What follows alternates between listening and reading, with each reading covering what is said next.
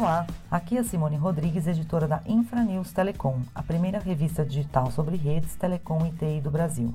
Hoje o podcast é com Lilian Quintal Hoffman, diretora executiva de Tecnologia e Operações da BP, a Beneficência Portuguesa de São Paulo. Na entrevista, Lilian fala sobre a implantação do prontuário eletrônico até o beira-leito adotado pela instituição.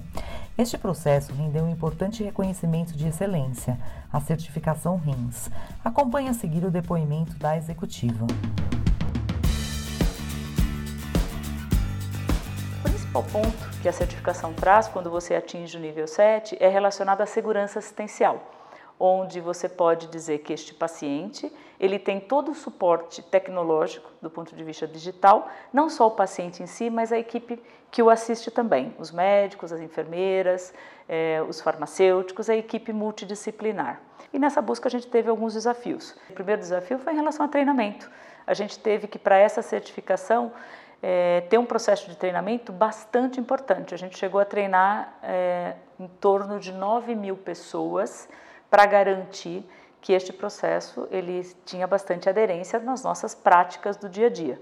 Para adoção do modelo de prontuário, é, houve uma análise, é, primeiramente, do processo de infraestrutura, né, que é imprescindível para que você tenha sustentação que possa é, receber efetivamente esse sistema. Então, quando a gente iniciou, isso em torno de dois anos atrás, a primeira avaliação foi da infraestrutura. E nessa infraestrutura, não só falando de data center, não só falando de servidores, mas falando também de um, de um processo de estrutura de rede, é, de cobertura Wi-Fi, porque no nosso modelo de adoção a gente está falando do prontuário chegando ao beira-leito. Então eu preciso que a cobertura Wi-Fi da instituição ela tenha na totalidade, porque eu preciso que essa enfermeira que chega ao beira-leito para administrar um paciente, um medicamento a um paciente, ou fazer uma coleta de sangue é, para um exame laboratorial, ela consiga ter acesso ao sistema, é, à medida em que você evolui, não só para o prontuário eletrônico, na prática de, de prescrição, na prática de, de armazenagem dos dados, você acaba tendo uma dependência dessa tecnologia. Então, ela precisa ser uma tecnologia de altíssima disponibilidade e de performance também. Hoje a gente tem um data center próprio, né? nós utilizamos nesse data center, ele é virtualizado. Então, o que a gente exerceu muito durante o processo de, de criação desse data center, que hoje é um data center que traz a tecnologia muito adequada para a nossa realidade, ele também foi pautado não só na questão tecnológica, mas na questão de novos modelos de negócio. Então, modelos de negócio que permitiram com que a gente montasse esse data center sempre em parceria com os fornecedores. Então, modelos de negócio, por exemplo, de infraestrutura como serviço, de software como serviço. A nossa instituição tem três hospitais físicos, né, três sites diferentes. Ao final desses três sites, nós começamos a operar como é que nós faríamos para manter a, o disaster recovery. Dentro do processo, ainda falando da RIMS, para infraestrutura, é, num modelo de adoção, você precisa não só ter alta disponibilidade, né, e falando de redundância, falando de alta disponibilidade mesmo do ponto de vista de infraestrutura, você precisa também garantir que você não dependa nem da estrutura de redes, nem da estrutura de servidores e nem da estrutura elétrica para fazer com que o prontuário continue operando. E a maneira como a gente encontrou para fazer isso é analisar dentro do prontuário o que faz importante para um paciente a continuidade do seu atendimento. E aí nós temos sistemas né, que geram, na verdade, resumos desses prontuários a cada 30 minutos em uma máquina que não depende de rede, não depende de energia, né, ela tem um, um no-break próprio, ela tem uma bateria própria, um no-break próprio, ela não depende do banco de dados e, portanto, se a gente tiver eventualmente uma queda desse data center central, até que eu consiga recuperar em cloud no, no nosso sistema de disaster recovery o novo atendimento, eu opero o hospital a partir desta máquina que a gente chama de máquina de crise. Existe um desafio ainda no mercado de saúde que é a Lei Geral de Proteção de Dados e que na nossa instituição a gente estabeleceu uma governança que parte não da tecnologia, mas da área de compliance e riscos. E a gente está num processo de assessment até para saírem os planos de ação. Né? A gente tem fornecedores envolvidos por conta de mudança, até de sistemas, né? da maneira como esses sistemas operam. Então a BPE está bastante alerta, é, seja no processo de segurança, seja para fazer as adequações da Lei Geral de Proteção de Dados. Claro que a gente não mudou só o sistema, a gente mudou processos também.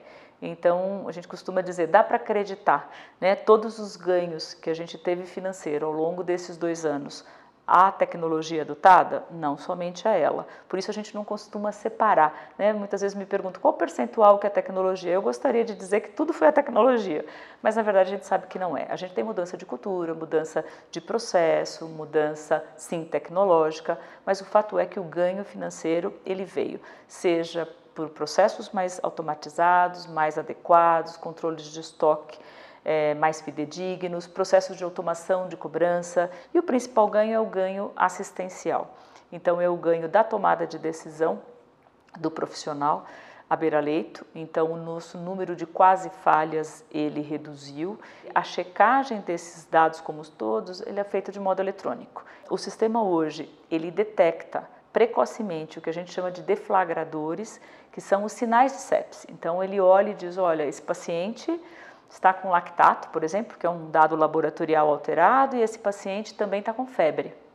Essa junção desses dois dados é um deflagrador para sepsis. A partir do prontuário eletrônico, esse dado é analisado e é avisado os profissionais que esse paciente pode estar sobre uma condição de sepse. Na hora que esse profissional é avisado, ele avalia. Se ele confirma a nessa hora o sistema dispara para que esse antibiótico chegue o mais urgente possível a partir do time de resposta rápida.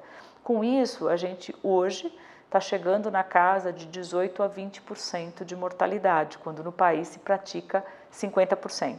Um outro ganho indireto, que é bastante valioso para o paciente, é a hora que, a partir da automação, você libera o profissional para estar próximo é, do paciente. Se a gente considerar hoje os profissionais que estão utilizando o, o, o computador e os sistemas, a gente tem em torno de quase 8 mil colaboradores hoje. Se a gente considerar corpo clínico, é, do ponto de vista institucional, nós estamos falando aí de 3 mil médicos. Então, essa é a população que hoje utiliza né, e faz uso direto do prontuário. Quando a gente fala dos pacientes, se a gente considerar anualmente o atendimento de 220 mil pessoas, é, e a gente já tem dois anos, a gente já pode dizer sim, que com certeza a gente está beirando as 500 mil pessoas beneficiadas por uma estrutura de mais segurança, é, de mais apoio para um processo de decisão médica. Um outro processo que a BP está bastante mergulhada é entender como a inovação pode aprimorar o nosso dia a dia. Uma outra grande aposta da BP é na RPA, né, no Robotic Process Automation, que são modelos onde a gente usa robôs para atividades repetitivas. E a inteligência artificial, acho que dentro do grande guarda-chuva de inteligência artificial, a gente tem tocado em dois, duas tecnologias.